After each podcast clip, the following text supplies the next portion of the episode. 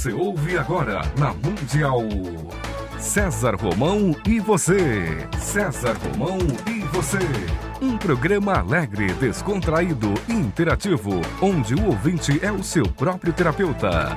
César Romão e você, na Mundial.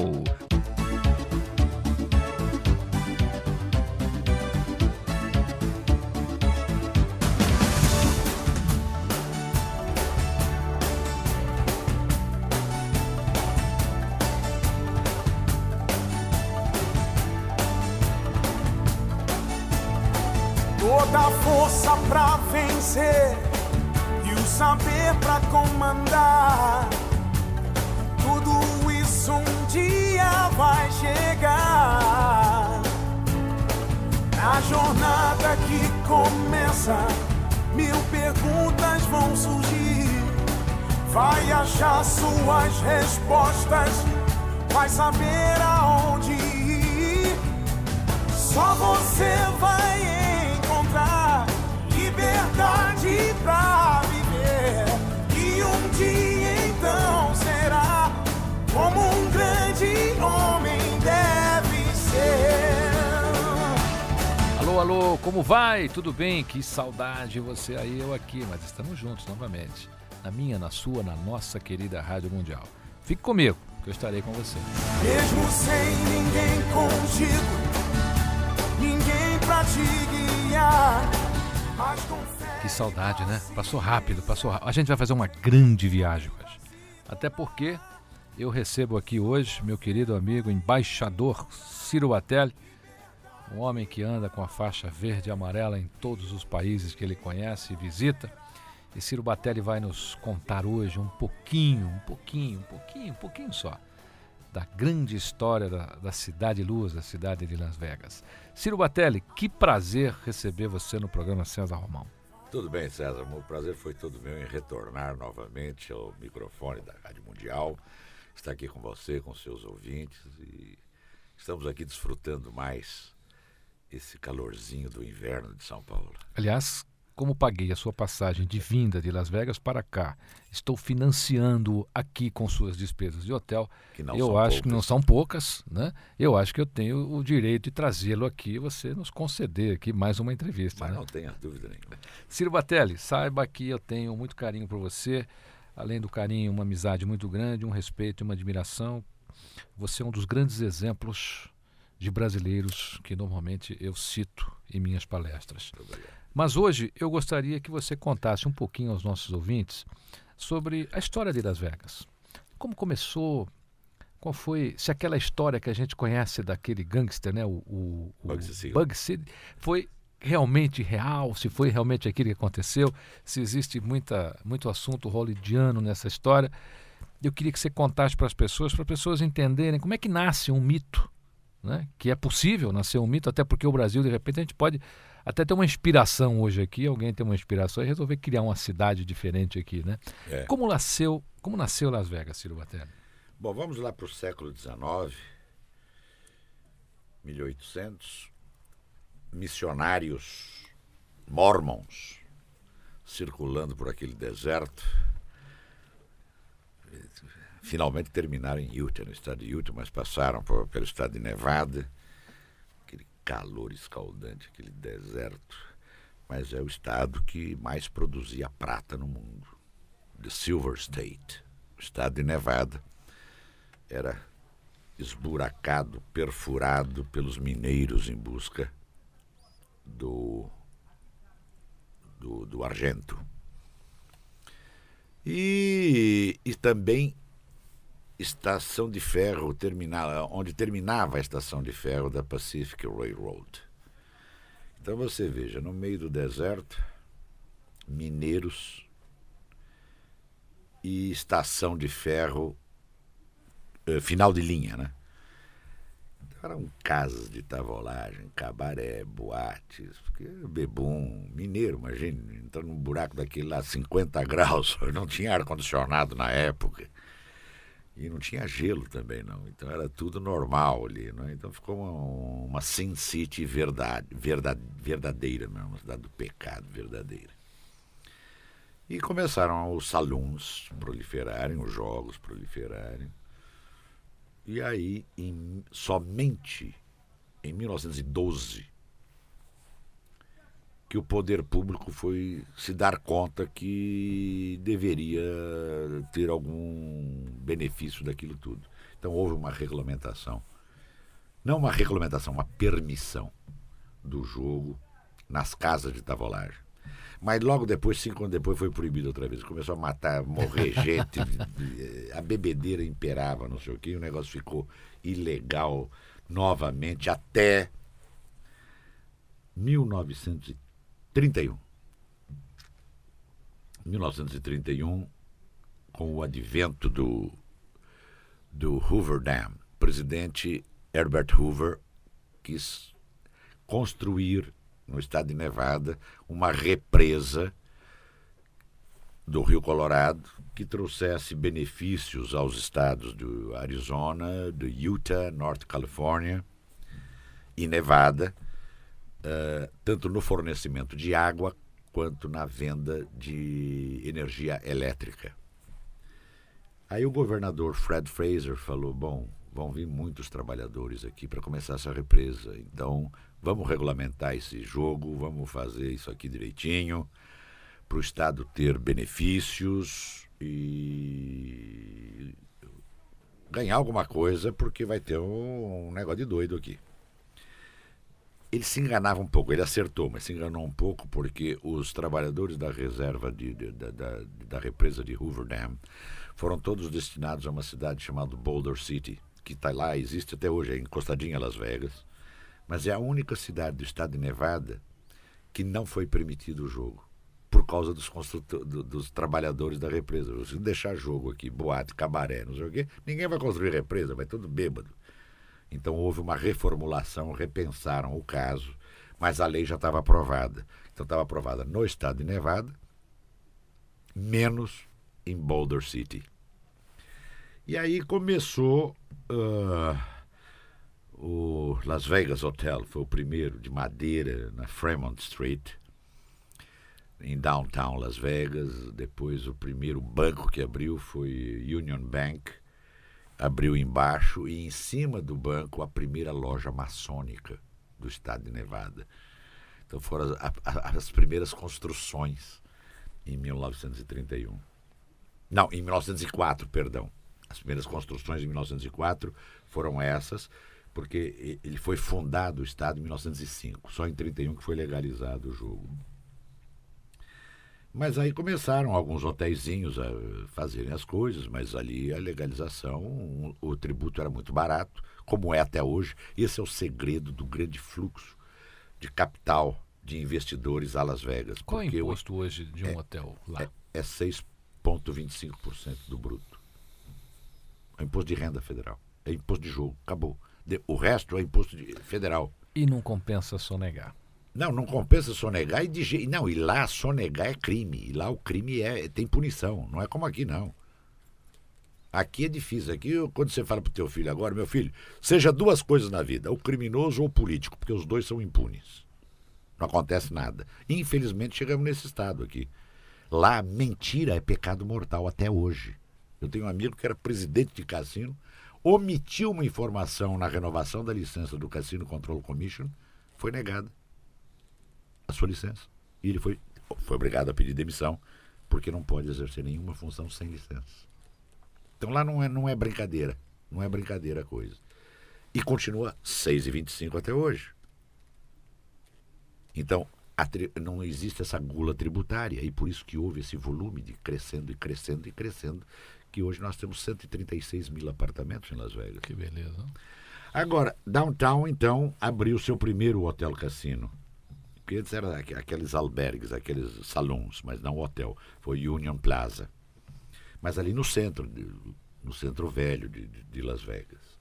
Aí uh, abriram o Hacienda, que foi o primeiro do Strip, o conhecido Strip, que é o Las Vegas Boulevard, mas já é fora daquele centrinho. Foi o primeiro.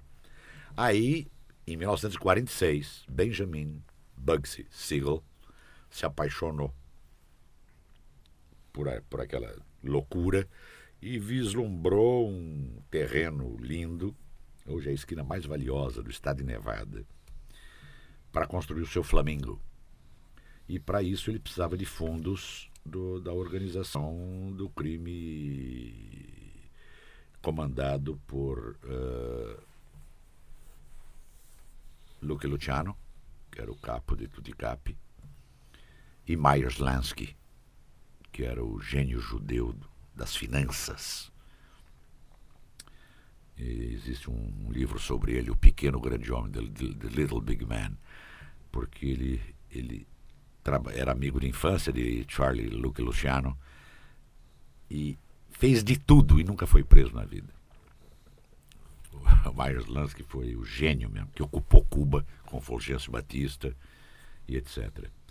Aí fizeram um projeto de um orçamento né, de 3 milhões de dólares para construir o Flamengo.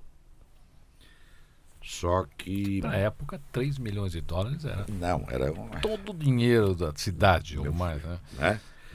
Aí, meu querido, mas o Bugsy Siegel estava frequentando muito Hollywood. Porque ele era, adorava a indústria cinematográfica, queria ser produtor, queria ser diretor, se metendo no meio das artistas e conheceu uma chamada Virginia Hill, pela qual se apaixonou e começou a vislumbrar no seu projeto de hotel coisas mais fora do projeto. Para te fazer história curta, o projeto de 3 virou 6 milhões de dólares.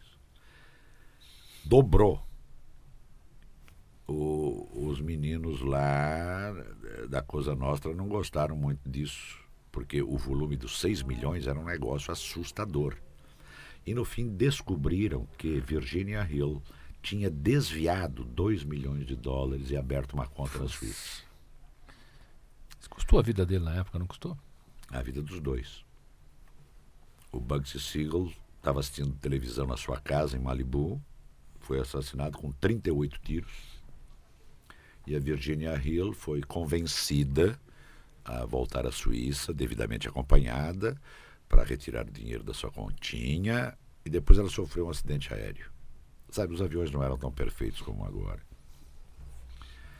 E depois Las Vegas começou a crescer, a crescer, a crescer, eh, comandado por, pelo crime organizado. Não sei se você teve a oportunidade de assistir o filme Cassino, com Robert De Niro, Sharon Stone. Grande filme, né? É, aquele filme foi a história real, aquilo lá não foi ficção, do, do cassino que hoje existe, que chama Stardust.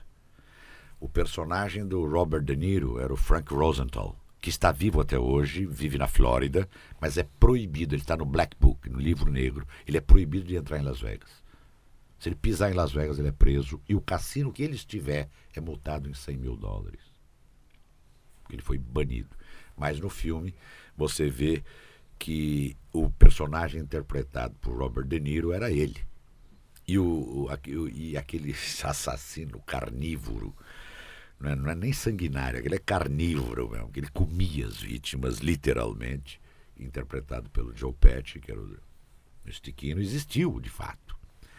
E uma cena que no filme tem um barbudo que se apresenta como advogado do Robert De Niro, quer dizer, do Frank Rosenthal, que era efetivamente o advogado do Frank Rosenthal na vida real.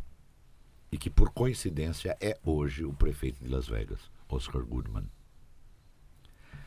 Só que, na década de 60 e poucos, um, antes disso um pouco, o bilionário americano Howard Hughes foi a Las Vegas, se apaixonou por Las Vegas, se hospedou num hotel e não saiu mais. Ele comprou o hotel para não ter que sair do hotel, que é o que era o, o, o Desert Inn, que hoje é o Wynn Resort Las Vegas. Mas ele comprou o Desert Inn e comprou mais seis hotéis em Las Vegas. O Howard Hughes é o aquele Howard que fez o, o, avião, Constellation, aquela Isso, coisa toda. Né? o Goose, o ganso voador. O ganso voador. Que foi feito o filme com Leonardo DiCaprio, mas muito mal feito o filme, muito mal feito. Que horror conheço, aquele filme. Eu que conheço a vida do Howard Hughes é. inteira. É. O roteirista do filme devia ser preso. Que horror aquele não, filme. Não, um desastre total. Mas a indústria americana ficou de ressabiado. Falou, Howard Hughes ele tinha a Hughes Aircraft. Ele era dono da TWA, era dono da RKO Pictures, estúdio de Hollywood. Quer dizer, ele investindo em Las Vegas, começaram a abrir os olhos. começaram a ver os faturamentos sempre crescentes. E a indústria falou: é, mas a cidade ela é governada pelo, pelo crime organizado. Então procuraram, foi feito um, um encontro com o governo, aí com. Porque tinha. Não tinha corrupção. Porque não precisava de corromper, era, era tudo. O crime organizado sabia como fazer as coisas. Sabe, o mensalão já existia daquela época de comum acordo, só que aí houve um freio houve um grande acerto entre a indústria, os bancos e o governo do estado de Nevada. Vamos criar um. Temos que sanear Las Vegas, vamos acabar com isso. Acabar com o crime organizado, acabar com essa raça, botar eles para correr daqui, botar eles para fora, porque as grandes empresas querem entrar, mas querem o território limpo.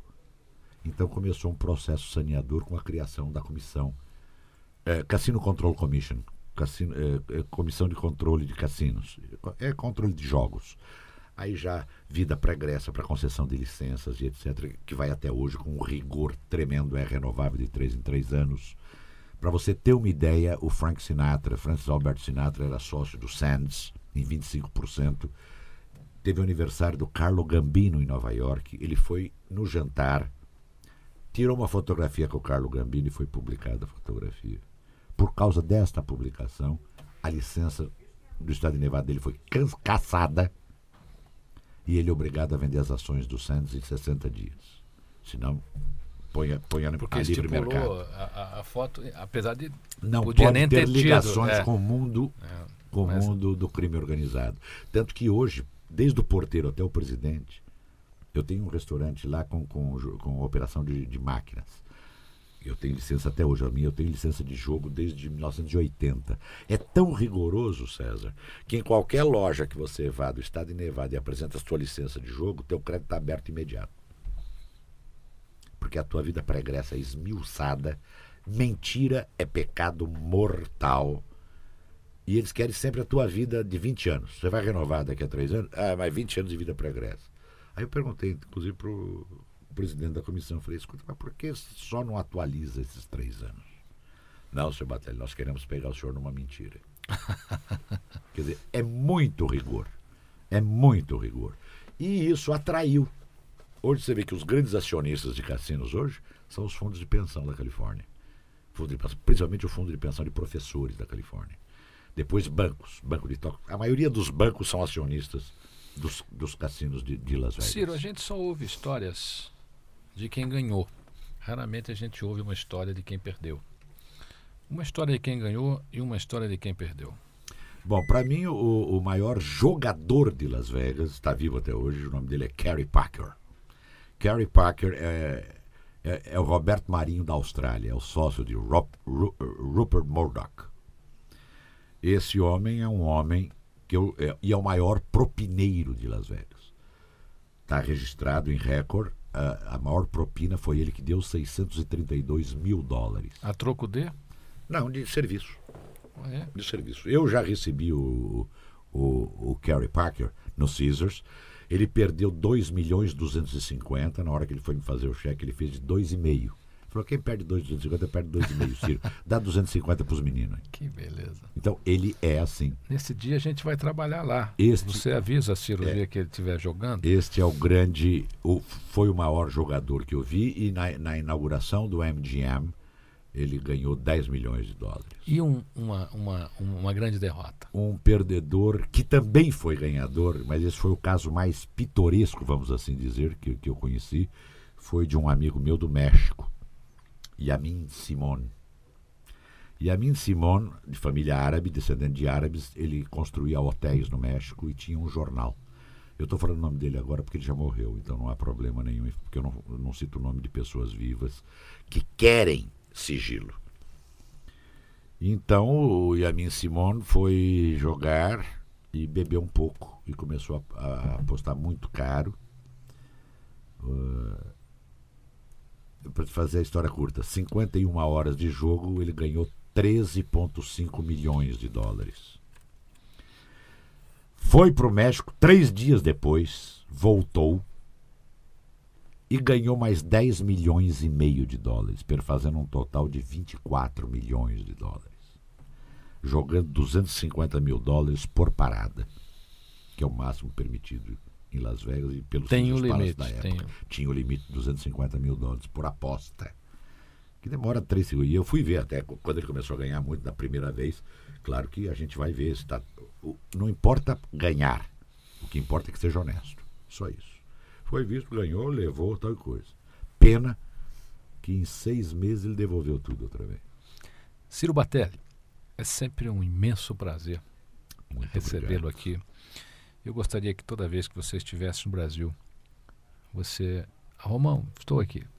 Muito Entendeu? obrigado. Independente de eu estar meu. pagando a sua passagem, a sua hospedagem Hum. aqui no Brasil. Mas não se esqueça, a única maneira de sair com uma pequena fortuna de Las Vegas é levar uma grande fortuna.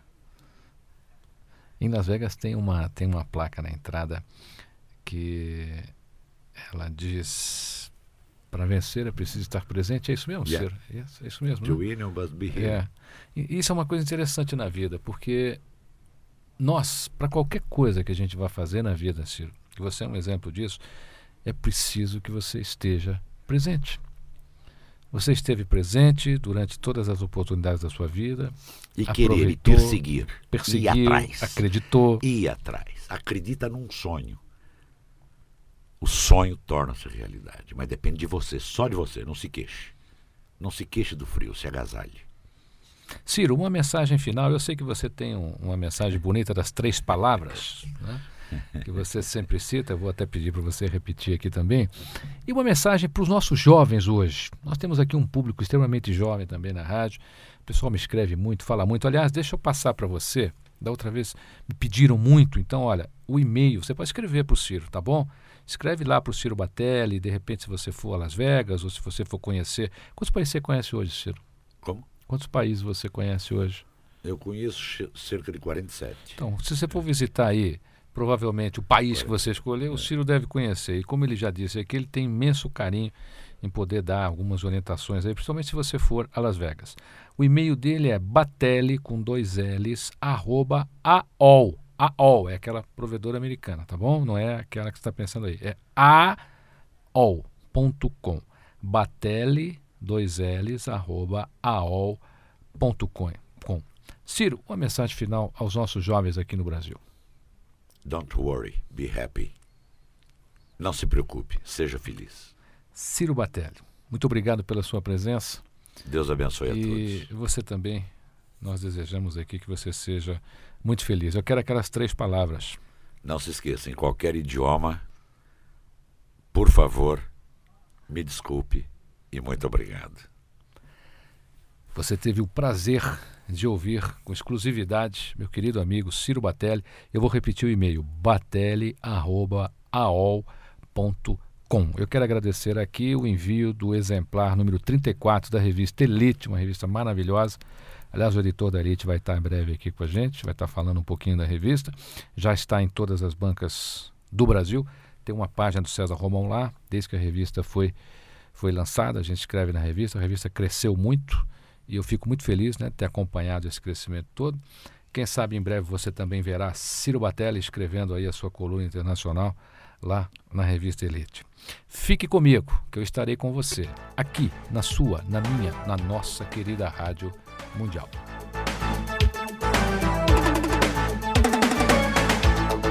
Você ouviu na Mundial. Programa César Romão e você.